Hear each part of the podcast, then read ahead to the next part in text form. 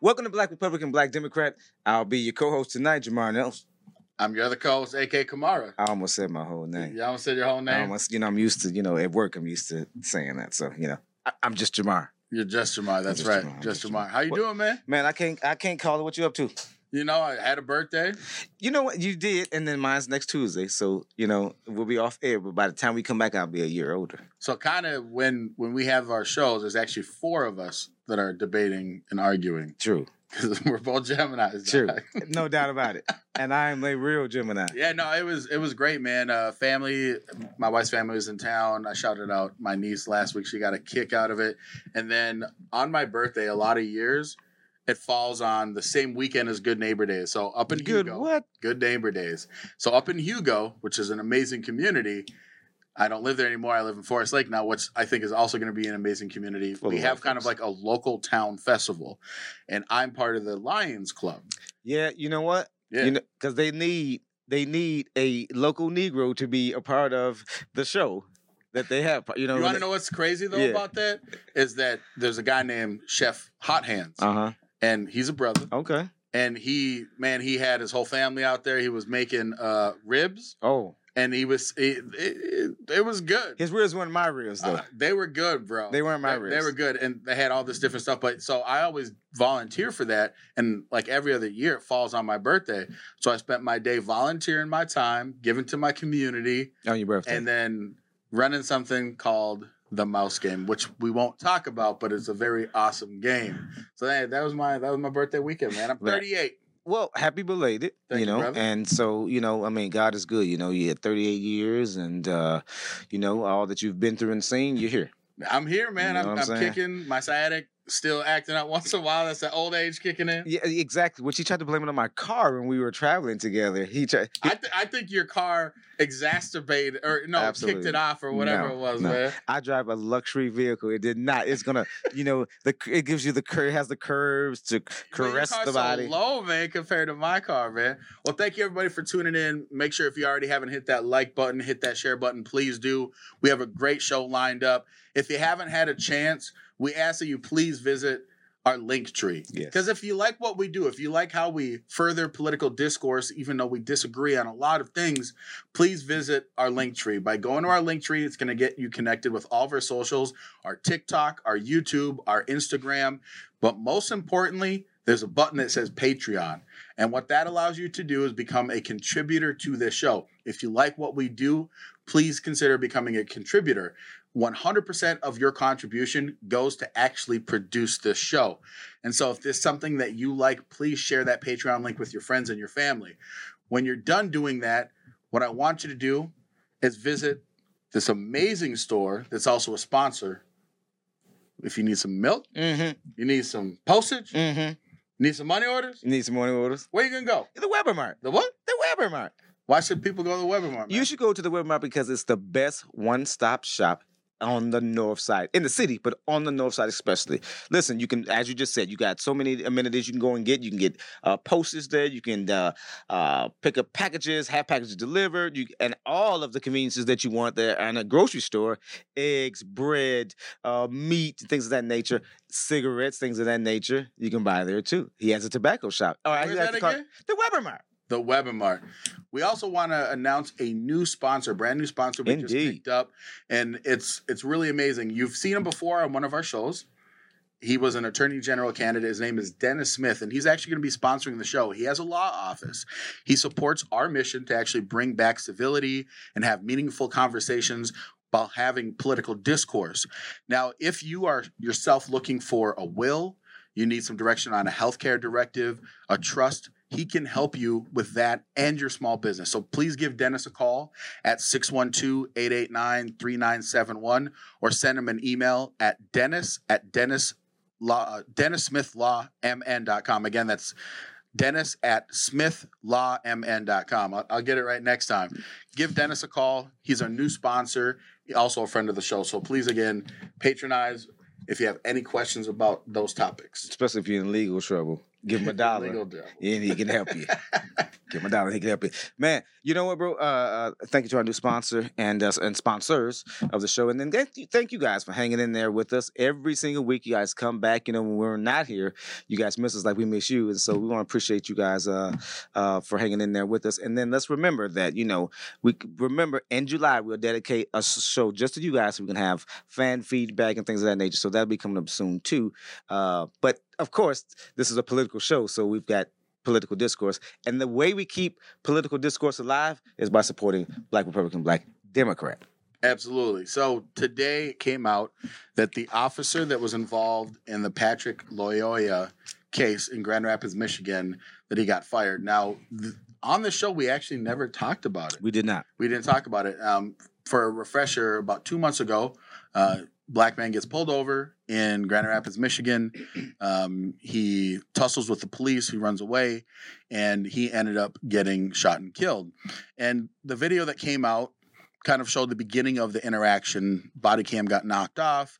Um, the person that was in the car with him was filming, and basically the actual end of the interaction where Patrick was killed was not on camera. So uh, you can still hear the audio. And so this is interesting that, you know, this is a case that we never really talked about. I watched the video and I keep coming back kind of to this to the same point that I've mentioned to you before about not blaming the victim but putting things in perspective that if someone would comply it'd be different but in this case you had the DA and uh, I believe the Michigan Attorney General, along with uh, the Department of Justice, or not the Department of Justice, but their their you know state police investigated and they came up with charges. So that officer is charged with second degree murder.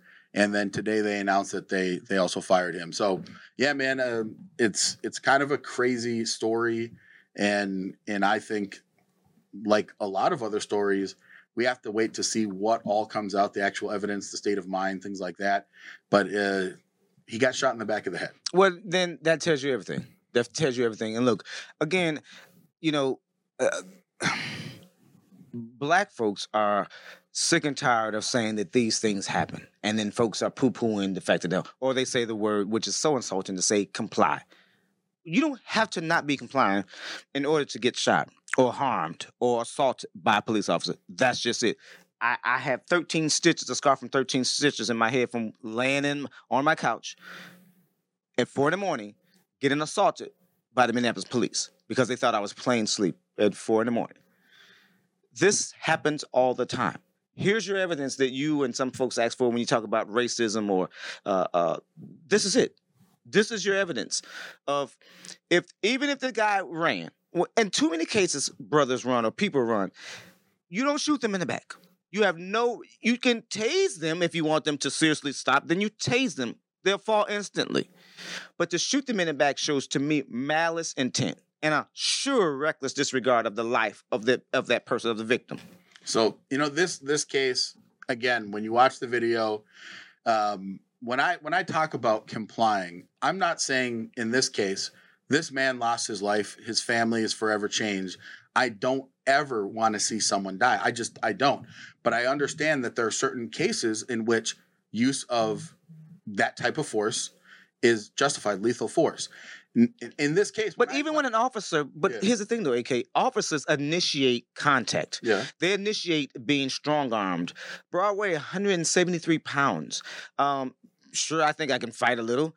Uh, but most officers that are your size or bigger, or just an officer, always think that they can intimidate you. So they give you the the the, the mouth, the disrespect of not treating you like a citizen. Doesn't matter your color all the time, just not treating you as a citizen, the, a tax-paying citizen, or whether you're not yeah. they initiate things, bro. So it so that's what I'm saying to you. And you've been a you've been a part of um, police um, injustice of being harassed. And what were you doing? Probably nothing. And even if you're committing a crime, does that mean you go above and beyond to apprehend me, to disrespect? We, we talk about no no knock warrants. Yeah. It's kind of the same thing, bro. This is why I understand people last year wanted to rid themselves of a police department. We can't do it. But I understand why. This is the reason why, because black and brown people have been saying for years, since the 60s and 70s, beyond that, but especially over the last 70 years, we've been saying that officers kill without without regard, bro. And so even if uh, uh, Patrick uh, initiated contact and and was uh, fighting this officer, did he deserve to die? So here, the here's the part. I I was 100 percent, and and again, these details will come out, but I was 100 percent on board with how the stop began. Right? He approaches him, tells him to give the ID. The dude's like kind of skittish. You see, he's gonna probably take off. He takes off. Cop catches him. They start tussling on the ground. The officer discharges his taser, and Loyola is not stopping because, like, he. So wait a minute. I'm sorry. You're saying that this did, you're No. saying that he did, or you're saying this? He did. He he he discharged his taser twice. So like all of that, I was I was like, okay, he's gonna get him.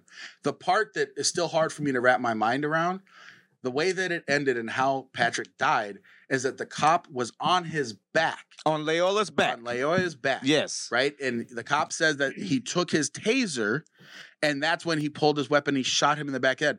That's just it's hard for me to understand that like you you have him, you're on his back, and you've discharged your taser twice, and I think most of these tasers only carry two. And again, I don't know, maybe this is a special new taser that has like 50 charges. I don't know. But you're on his back, and when you're fighting someone, if you have back control, You have you you almost won the fight, the news came out that his blood alcohol was three times the legal limit.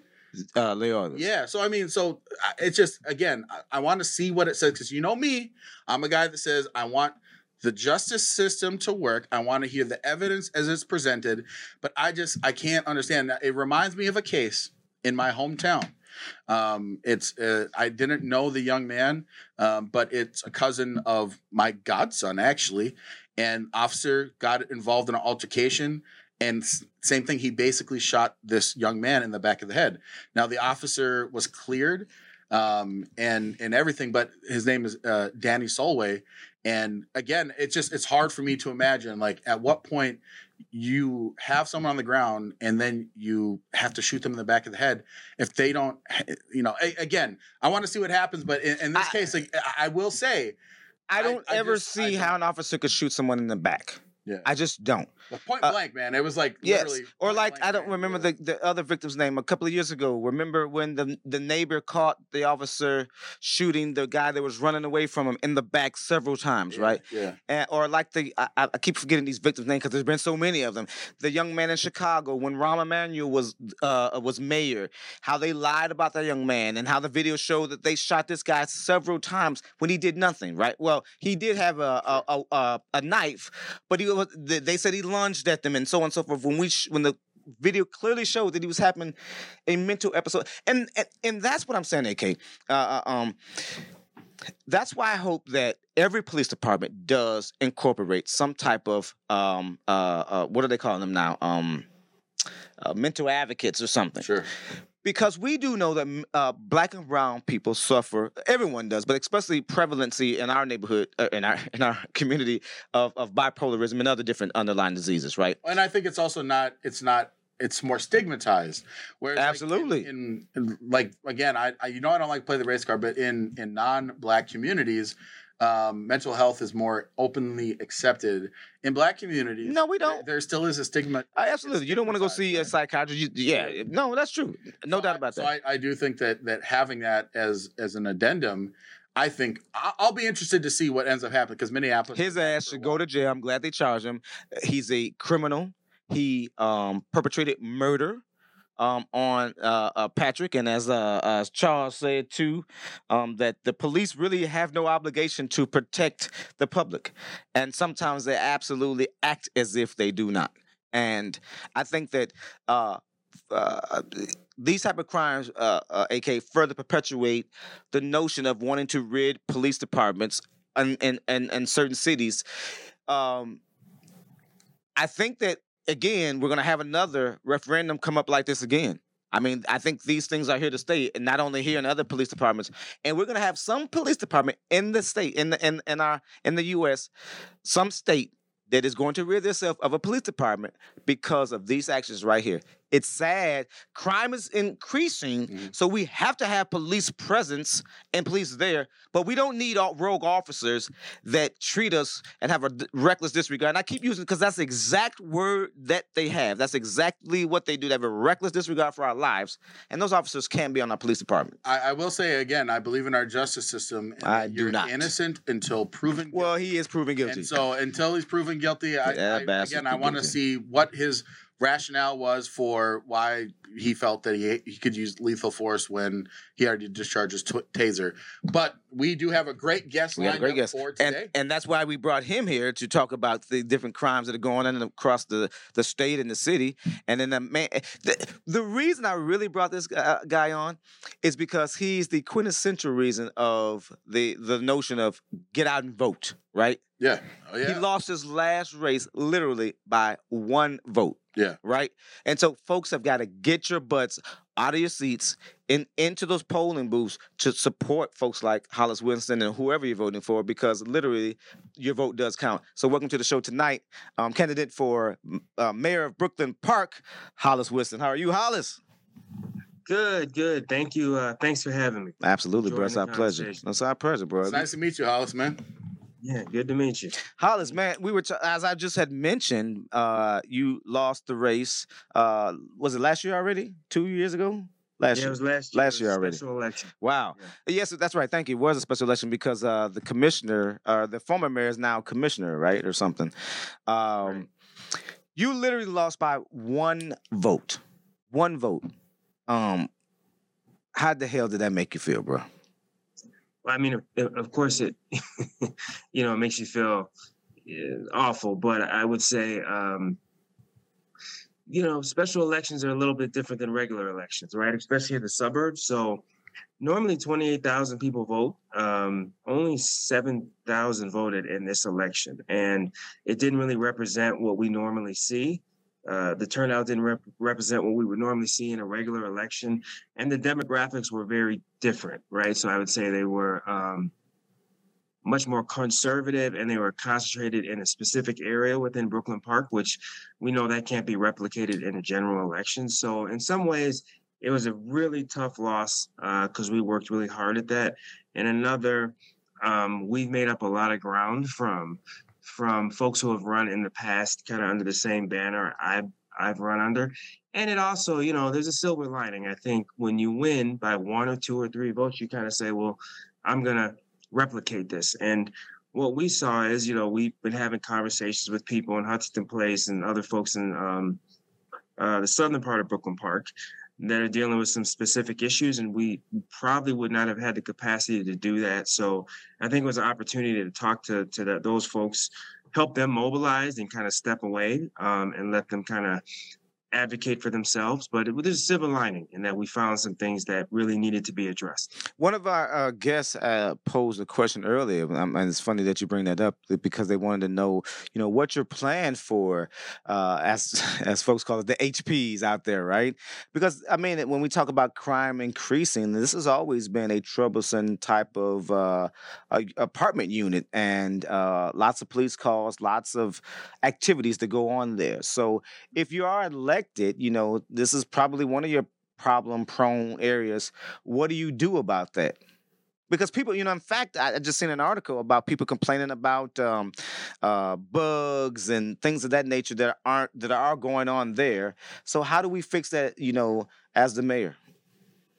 Well, I think, you know, you know, progressives have the saying, "We all do better when we when we all do better." I think we all feel safer when we all feel safer. Correct. And so when you look when you look at Huntington Place and you look at some of the issues they're dealing with, the crime and safety, and just the general generally bad conditions of living, they, they don't want to deal with that. They don't want to live with the lack of safety. So I think you you need to kind of start exploring, you know, different models. Um, and you also need to be very transparent about the issue. So the city of Brooklyn Park has has said they're gonna, you know, they made five million dollars available to the owners of Huntington Place. Um, and then the county's going to give another three million. Damn. For what? at What they're if you well, if you look at what they're dealing with, it's actually a thirty to forty million dollar problem and the uh, the issue. And it's not necessarily the people, it's management and it's accountability at, at, at all levels. But if you just do some basic math, I'm not going to go too too far down that road. But if you say there's six buildings, so 3,000 people live in that in, in Huntington Place. Okay. Right? Okay. 865 units, six buildings. So if you say a million dollars to get rid of the mold, people are getting sick from the mold, a million dollars to get rid of the pests, another million dollars to move people out while you deal with some of those issues. And you can kind of do it in a tiered approach, right? Um, then you have to deal with some of the security issues. You got to redo the drywall, the painting, another million. Um, probably dealing with the re- replacing the plumbing because there's there's there's basically water leaking from people's ceilings, right? Mm. And then mice are falling down from that, you know. Oh, So it's five or six million dollars per building, right? So six times six, 36 million. Then you got the security issue. So the reality is they they have to kind of be honest. That means the people managing Huntington Place and the city has to be my, my, um, honest and say, this is not a this is not a seven or eight or nine million dollar issue. Um, and until we get around this, right, it's going to continue to just come back and come back. And so if you're talking about working with the governor or the state senate or the state house, that is an investment that if you're going to have a bonding bill for 30 or 40 million or 20 million, it makes sense for something like that because if you look at how much it's costing people in terms of safety, lives, education, but even if you're just a homeowner out there and you say, well, homes in Brooklyn Park, the value rises by 10 per, by 2% a year. In some of the surrounding um, suburbs, it's twice that, right? Or at minimum three or four percent. Because we have a certain brand that our current administration and past administration just couldn't couldn't deal with and weren't willing to deal with, it's costing people who own homes out there. And so if you say most Americans' equity or, or value comes from their homes, right? You have to deal with this issue. So I, I outlined the issue just to make it clear what we're dealing with. I think in terms of dealing it, to answer your question directly, you know, they have security there. But the security really checks people when they come in and then they get deployed whenever there's an issue, but they're not in the buildings, right? mm, that's a problem. You have to have a security. you have to absolutely. have a security that is comfortable, that that looks like the folks that live there. Eight that word. understands the issues they're dealing with, and that walks the buildings because people are coming out to homeless people sleeping in the halls and all sorts of issues. So you have to have a security that not only is up front, but that's walking throughout and that's actively commi- connecting people to certain resources, right? Yes. So I mean, that would be that would be my deal. And then what the residents will tell you is, we know there's crime here. We know that people come from other apartment complexes here, um, and they start issues, um, and they stay overnight. We know that people come from outside the city and they cause issues, and then we know we got people that are kind of that have issues here. No one is holding accountable. There's no one here to deal with it. So they know that and they don't want to live with that. So I think if you addressed it, and that's just one aspect, that security aspect, I think if you addressed it seriously, you would cut crime in half, right? And then you would have Brooklyn Park actually be a model in terms of how to deal with these issues. But as long as you talk around it, you try to sweep it under the rug or you don't deal with it, it's just going to continue to fester. And and the residents know that better than anybody else. So Hollies, I wanted to ask you, you know, obviously when you ran during that special, you had a specific reason. After after seeing the person that won and having some time, not a lot of time, right? Because I, I think the special was in like uh December or something or something. August, I will never Oh, forget. oh, August. August. Um, it- you know, because you're running again, do you feel that really nothing has changed in the ways that matter to you? And then secondly, like what what are your issues? Like why are you running? Like what do you what do you want to be able to provide to the city that you feel is not being provided? So I would say, um, yeah, the, the the issues that I was concerned about, right? This this public safety issue that we kind of saw festering up, and I think a lot of the residents um, they saw it festering up. There, there's been no real response to it, right? So we may get a a grant for a couple million dollars and give it to someone who says they're going to help push down crime, but we don't really invest in um, creative models to to push down crime. Um, that that helps us change this vision of Brooklyn Park so that we can have other investment here. I think at base, the reason I run is, um, you know, my story isn't that different from a lot of uh, African Americans, and that you know, my family came from down south, Mississippi and Arkansas. They saw lynchings. They went to Chicago and, and made good in Chicago, and then they moved to Minnesota to to for even more opportunity, and they were able to pass that on to me. And I think when I look at Brooklyn Park and the opportunities that we could have for everybody, we're not really capitalizing on it. So that's the thing that moved me to get involved in politics.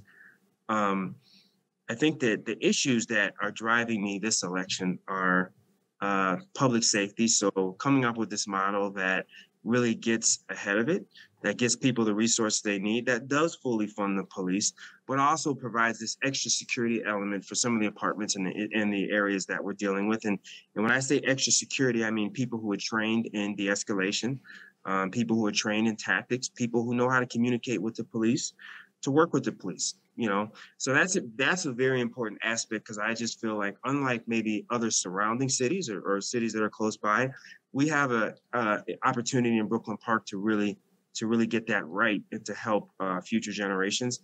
Uh, and then, you know, the other thing is, you know, I I uh, consultant work with small businesses, advocate on behalf of small businesses, and I think there's an opportunity to to start a ecosystem of uh, businesses out here that really create wealth throughout the community. Um, and when I say community, I mean you know Brooklyn Park is extremely diverse, and that diversity includes everything from you know, Liberian community, Kenyan community, Hmong community, to to white folks, right, who have been here a few hundred years. So I think um, I think it can unlock wealth and a quality of living in Brooklyn Park that's needed um, because our property taxes disproportionately fall on homeowners because we don't have a strong enough um, we don't have enough businesses out here given our size and, and the rate at which we're growing. So for me, um, I think those two issues that that uh, public safety, getting around that, and then getting enough businesses to to start driving down those property taxes are are two of the bigger issues that we're we're really dealing with. And then there's transportation and some some other important issues, but I think those are the ones that we really have to get our arms around. So is is is um is crime and poverty an issue out in, in BP? Because I remember I've lived here long enough to remember when, uh, in the early '90s, Brooklyn Park was all posh, and I lived over south, and my mom and didn't going to go. You where are you driving way out there? Remember how far Brooklyn Park yeah. was, right? And you kind of were unwanted out there. You knew not to, you know, and especially now at night, you don't drive through BP either. But anyway, um, so how do we change that better for Black and Brown folks, or folks that are because again, the home ownership is not high out there for black and brown folks. How do we change that narrative to make more homeowners, black and brown folks, and then try to drive down? Because obviously, if crime decreases, property taxes or excuse me, property uh, uh, uh, values increase. So how do we do that? I mean, and it's a small city, so of course, a lot of the onus is going to fall on you when it's you know a lot more people that have to do it, but the onus will fall on you. I think that the economics of it come before the the home ownership, right? Um, and you know, I was talking to someone who, um, an African American who works in the in the home mortgage um, arena. Uh, they deal with the finance, and so they're seeing these disparities at a, at a level that, um, you know, at a close up level, right? And I think part of it is, you know, yes, we have to create more um, black immigrant people of color own businesses because that's that's one way to get wealth to people but not necessarily everyone is um, going to want to start a business. But i think it's going to take the whole community. So kind of saying hey look we have this diversity in brooklyn park. How do we find ways to to use that working with folks who traditionally been in brooklyn park to create business models that bring people from other suburbs right uh, and then folks who want to come from Minneapolis and have a bite to eat. How do we how do we create that so that we create more um, you know newer businesses here, right? And I think we've never, as a city, kind of comprehensively said, let's come up with a a way that creates an ecosystem to do that. We've kind of piecemealed it, right? But if you look at like a Maple Grove, you look at Brooklyn Center, even right, Brooklyn Center is, is struggling with some issues. But if you look at Brooklyn Center, one thing they have done is they said, okay, we have these opportunities to redo this and get this right. How do we sit down and do this so that at a high level, all you know, all ships are rising? So I think that's the first thing is saying, how do we, how do we find something that creates um, the sum is greater than the parts? Um, and that's not necessarily easy, but we at least have to start tackling it. I think and I think the the second aspect of it is, you know, you're right. We do deal with poverty, and when you look at Huntington Place and you look at some of the youth there, um, they don't feel connected.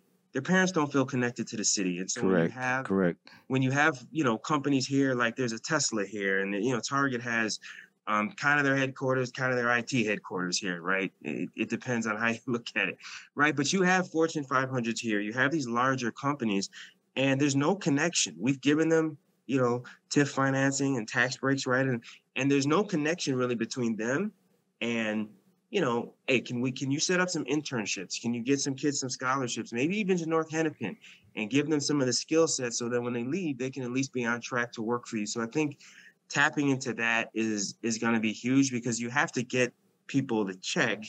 You got to get them the wealth first and then they get the house right? Otherwise you put them in a situation where it's hard for them to maintain that house. So for me it's it's it's uh it's one of the big reasons i ran because my my family has ha, has dealt with both all sides of that. So on my on my grandfather's side he owned he was a meat cutter by day and then he had a tavern.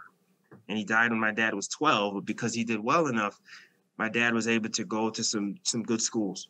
And then my dad went to the corporate level and, and became a lawyer for nsp kind of dating Mm. myself but nsp which is you know, Yeah, yeah, you are dating yourself. a little bit yeah, yeah. so he he ended up going over there, but the reality is is both sides of that owning that business allowed someone to say I'm going to go corporate, and then him going corporate said, okay, son, well you can consider business, right? So we have to connect our community to both sides of that.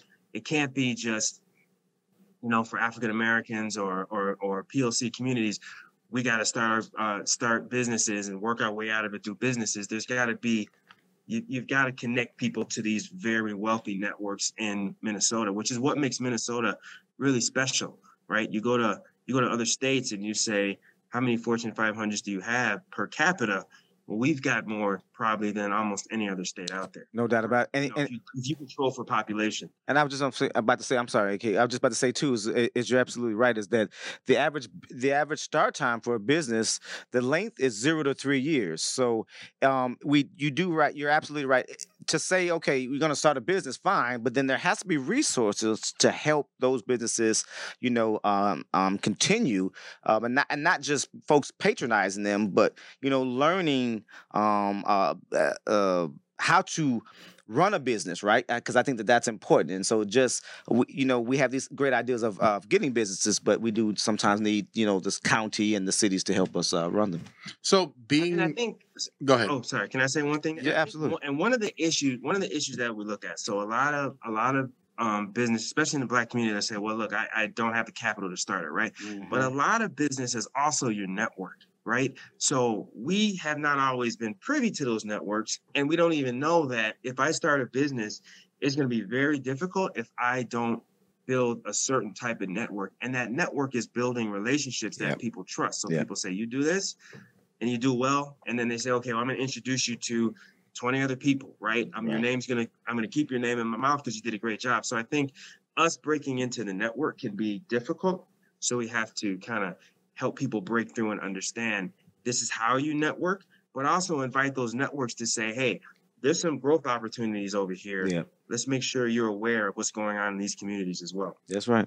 So I want I wanted to ask you when it comes to the prime, uh, you know, every every area is experiencing a, an an uptick of crime, and being that Minneapolis and Brooklyn Park are right there, are you being affected by people that are coming from Minneapolis um, in some way, shape, or form, and kind of like the violence spreading out? Because you know, I just I remember hearing a handful of stories, um, and I know sometimes people mix up Brooklyn Center and Brooklyn Park, right? Because Yeah, they both have. Brooklyn in them. Yeah. But, but I know that I know that Brooklyn Park has been kind of hit by by the crime. Uh, a lot of it that stems from really gang violence that spills over and you know gangs don't have boundaries to necessarily cities. It's it's neighborhoods and and people are, are trans you know they're able to move around. So for you in your police department and in the way that the mayor set up you know what are some things that you would do to kind of try and handle and get your hands around the situation when it comes to people that are coming that don't even live in in brooklyn park? Yeah, I, I think it's it's not always. I mean, if you know, so you got people who are related, right? Um, and that's part of it. People go back and forth, and and they hear about different opportunities to to maybe take advantage or do different things, right? So I think stopping that is difficult until you deal with some of the the the ground issues or the base issues, right? So if you have in a place like Huntington Place, which they're asking for, they're saying, look, we want active security, walking through the halls, talking to people, getting people resources, right? You begin to take away some of the reasons people might want to get involved in that right? Um, you give people opportunity, a different opportunity to move in a different direction. And the, and there's also this issue below 85th of there's not a lot for youth to do. So there's some youth programming. Idle hands. You know, Brooklyn Park had uh, issue with crime about 10 or 15 years ago.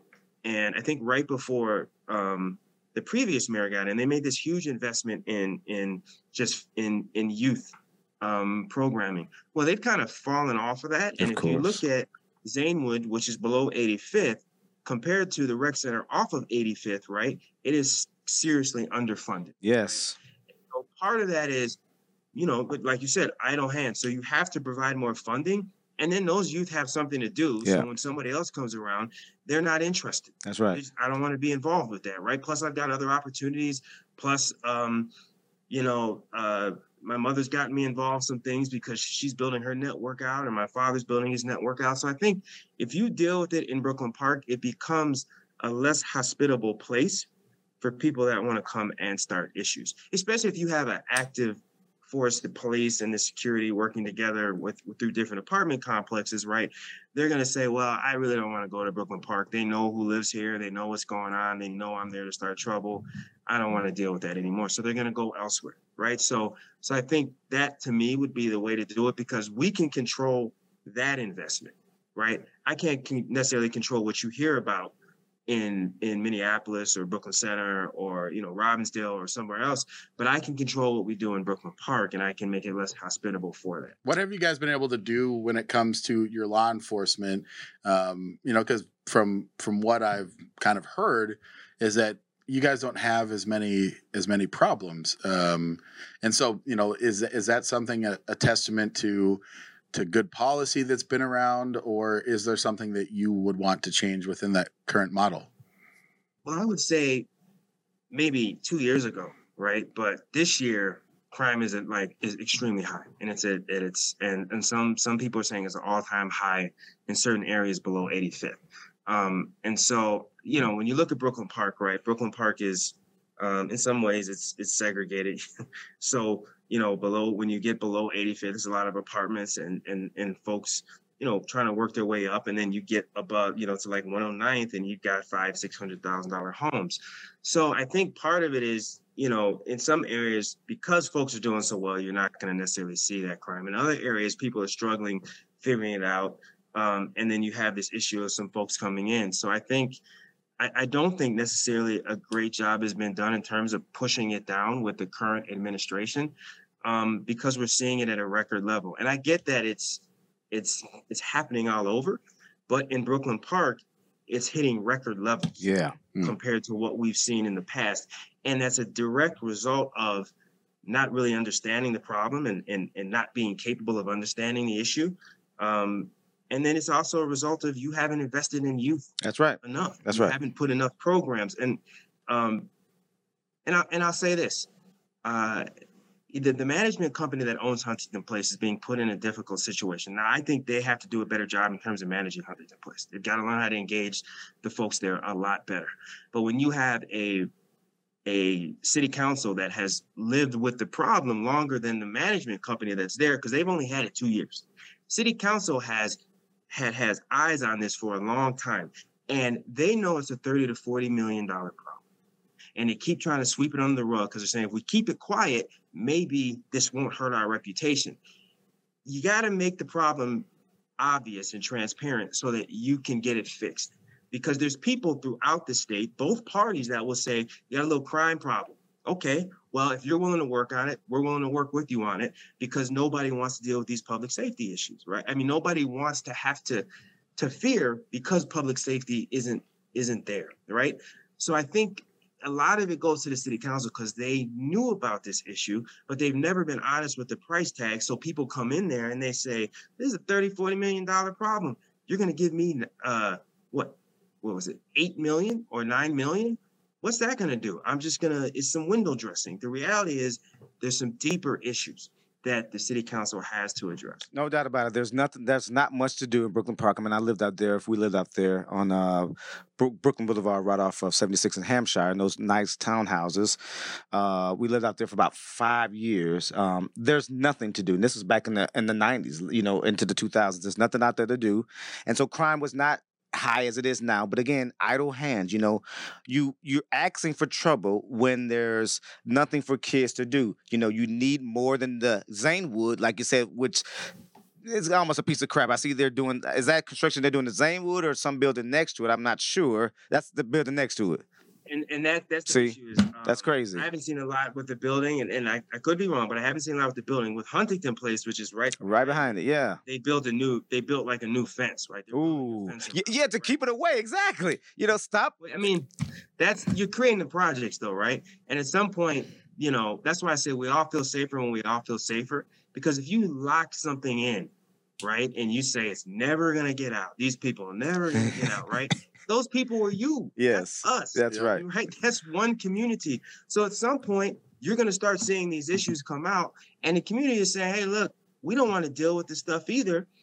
Help us out, provide some leadership, right? Um, let's make this a village effort so that we can all get our hands around it. And and I and I promise you, if, if that's dealt with, if some of those issues are dealt with, you're gonna cut crime in half. we've got you for gonna cut crime in half for a long time. We've got you for about eight more minutes here. Let me ask you a question because this kind of goes into what you were just saying. Now, the, uh, when we looked at uh, uh, after the the killing of um, uh, I'm sorry, the Brooklyn Park young man. Um, it's all becoming a blur. Center. Brooklyn Center. I'm sorry. Right? Uh, what's his name? Daunte Daunte Wright. Daunte Wright. Daunte. After the killing of Daunte Wright, the mayor had to get more power. Um, now, obviously, some of us in our community looked as if that maybe if this guy weren't black, that he would have been given the power that a mayor should have. Period.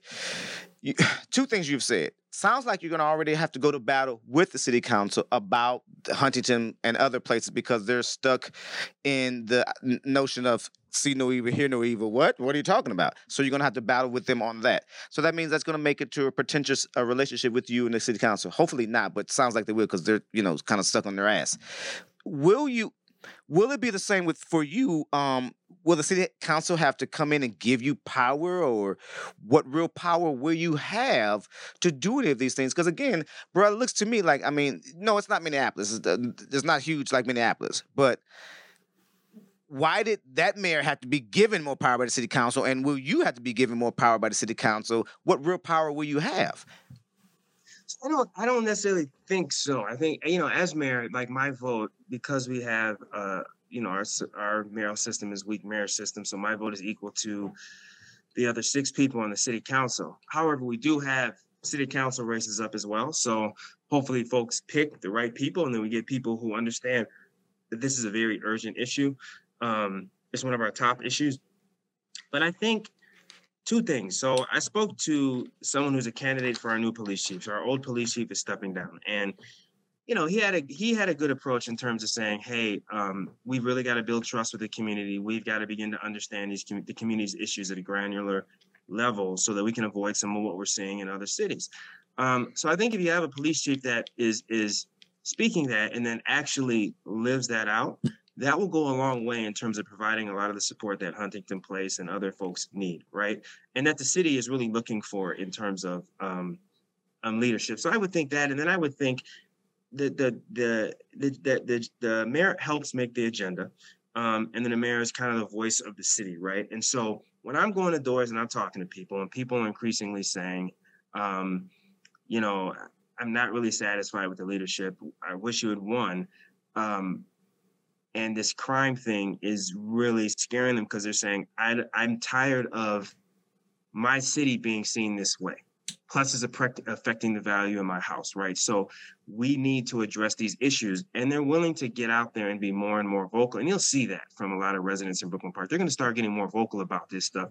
It's not because I put them up to it; they're just they're sick of it, right? So, so I think if you have residents that are involved, I don't necessarily have to go the the, the route of of Mayor Elliott in terms of getting more power because I think other city councilors will say, well, city councilors will say, you know, we hear what the community is saying. It's it's clearly an issue.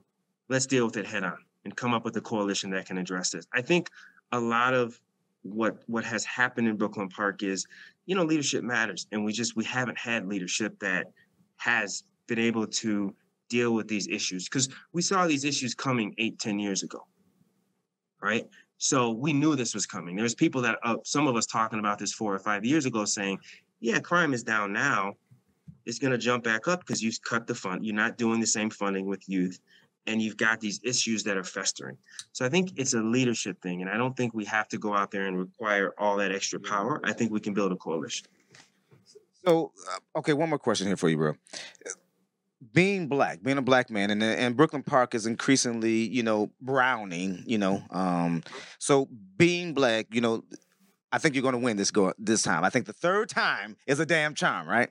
Um, being black, does that give you a better perspective on how to handle the crime in that area? Because again, as as a black man, I do. I would think that you know, with the crime, I'm going to say, okay, here's a black man. So seriously, Hollies, will that or does that give you a better perspective on how to handle crime because you're black? I think it gives me, yeah, it gives me a a different perspective. I think it's in some ways more well rounded because I, I don't I don't have the same. Some folks, I'm not gonna say all, have a preconceived notion of of, of where crime is coming from, yeah. how our community feels about crime, how we wish to deal with crime. I think Minneapolis made it clear. The Black community kind of helped lead that effort, saying, "Hey, we don't want to disband the police. Yeah, because it's happening in our communities, yeah, right? Yeah, yeah, It's happening in our community, right? I mean, yeah. I remember talking to my mother saying, "I hope, I hope they don't do it." you know, so, so, and she lives in Arizona. Oh, really? So, and my father said the same thing. I don't know what's going on out there, but I hope they don't do it. You know, I said, "Well, I'm in Brooklyn Park." So, but, but, you know, the reality is, is that I think people have a mis. Uh, uh, um, an incorrect notion about how we feel about this. They have a incorrect notion about yes. how I feel about it. Yes. Right? I've always said fully fund, make it functional. Yes. Make make it so that it works with the community so that people know first name basis and the kids know them on a first name basis in a positive fashion. Do you believe that's, in reform? Would you, you would you push for reform in your police department? I would say you always want as much transparency as possible and i think you you want to you want to have it so that as more people come on board it be it reflects the diversity um, within the community and i think if this if if the top candidate right um, follows through on that vision of saying we have to build a rapport and that has to be transparent then i think that's where your reform is going to come Word. right i think i think if you push for that that's what's going to work Word. Yeah, I I liked a lot of what you've said. I think that you you come from a very uh, pragmatic and, and level headed headed mindset.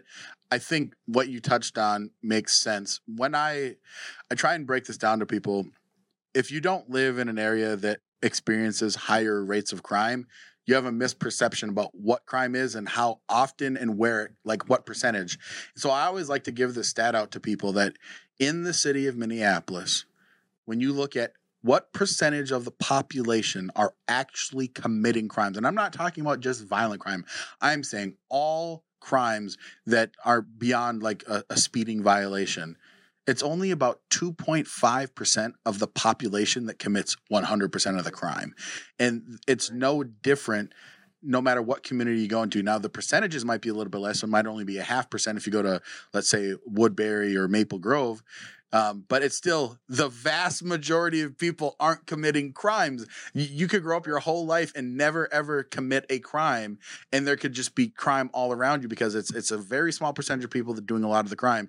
So I think that you bring this very interesting perspective because I think you understand that that when you talk about these issues with policing, it's not like you need to have police kicking down every door. It is about building relationships. It's about understanding that these communities they want to be able to be like everybody else. Like if you live in America, you want to do American things. You want to be able to protect your family. You want to be able to earn. You want to be able to experience right. the greatness of life. And you can't do that when you're being victimized by crime all the time. So I appreciate you for coming on the show, Hollies, and and we'd love to have you back on the show another time for sure. And tell us Thank before you. you go, Hollies, where can people find you to donate, to help, and do anything in this campaign? Because November is going to be here pretty damn quick. So let's, yeah, how can I help you?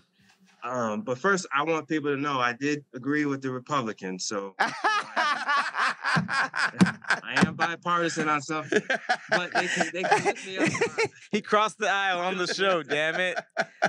That's a man. That's a man there. That's, HolliesWinston.org. Um, so H O L L I E S W I N S T O N.org is where they can go. They can find information. Uh, folks can volunteer. They can donate. All of that information is there. I can't wait for you to win, man. I'm supporting you. And, and look, if anything that you uh, need me to do, if it's run this big old mouth of mine or do anything, door knock for you, you know, I got a bad knee, so I can only spend like an hour, two hour door knocking. But hey, I can I could come up with any type of spiel just like that. So I'll do anything to help We, you, bro. we got phones. We got the phone banks, man. But you know, people will cuss you out on the phone quicker than at the door. But see, I've been doing. Listen, Paul Wellstone. When I started phone banking back in 2002, Paul Wellstone had he was he taught his own um, canvassing class and phone banking class. I swear to goodness he did. This was a great dude. So I, an I've got the knack then. I got the knack. So man, thank you so much.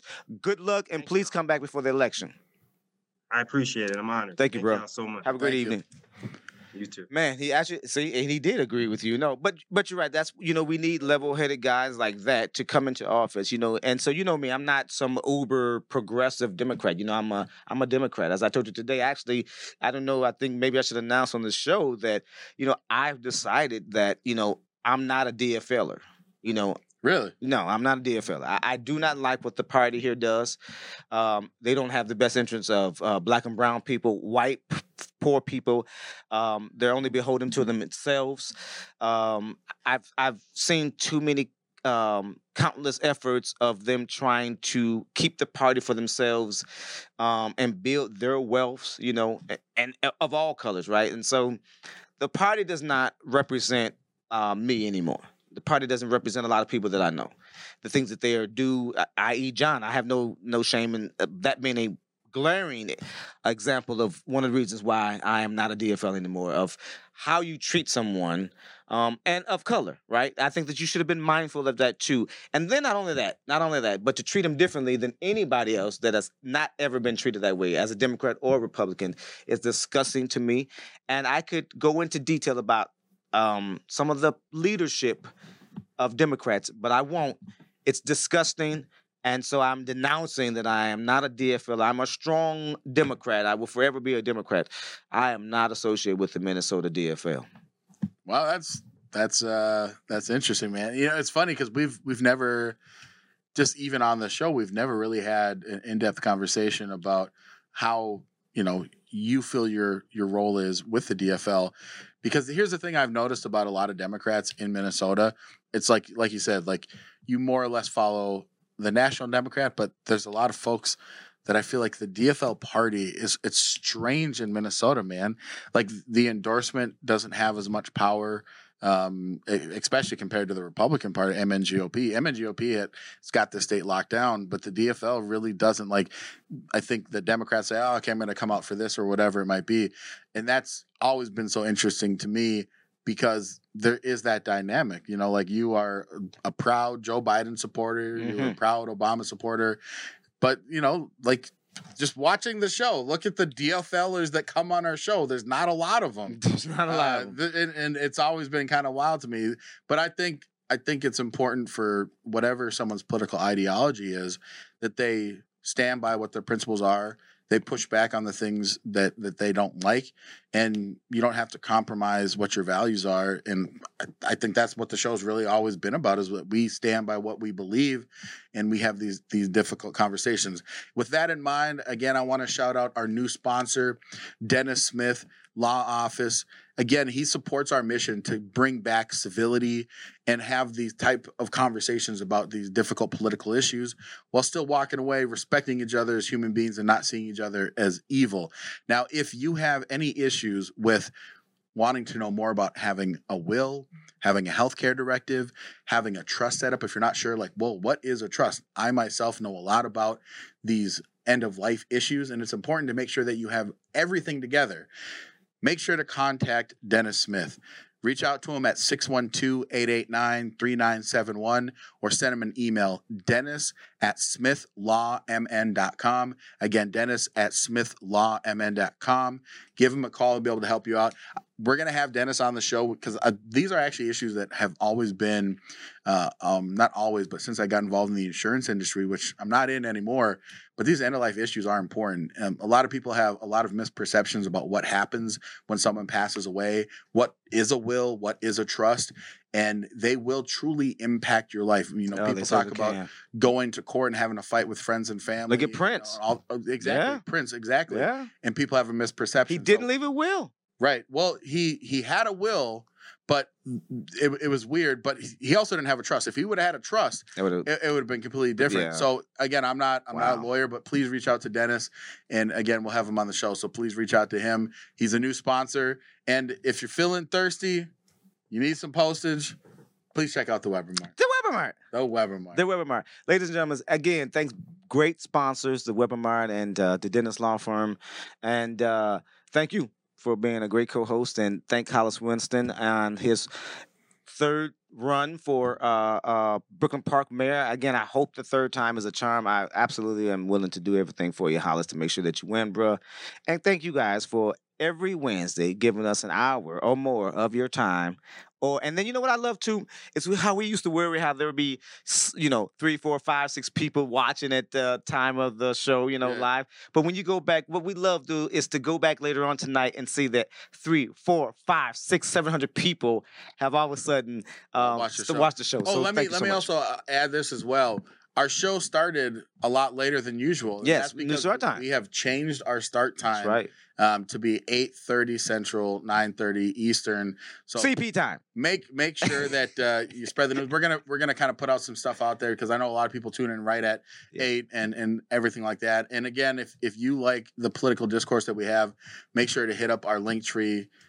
Consider becoming a subscriber to our Patreon to continue the show that we do. You could even sit in that chair over there. You become a, a big enough sponsor. You can sit right there in that show, that chair right there, and argue Join with me or argue with this guy about uh, um, whatever topic. So help us keep political discourse alive by donating to the show. Con- contributions help that, and it helps these folks that are on the camera and the greatest producers that we have. It helps them. So help us help them. Yeah, man, we got some good shows lined up for the future. We got a great rest of the month, and then July is going to be like fireworks. Pew, pew, pew, pew. Oh, because we got Juneteenth and then we got Fourth of July. I mean, two great months. And then my birthday. And our birthdays. Yeah, Yeah. it's just great, great time. Of course, June is great. I'm, I'm- AK Kamara. I'm Jamar. we did that, to, you know, sync, jinx. See y'all next week. Take care.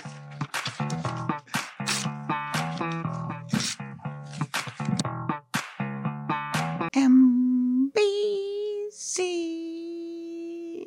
No relation to NBC.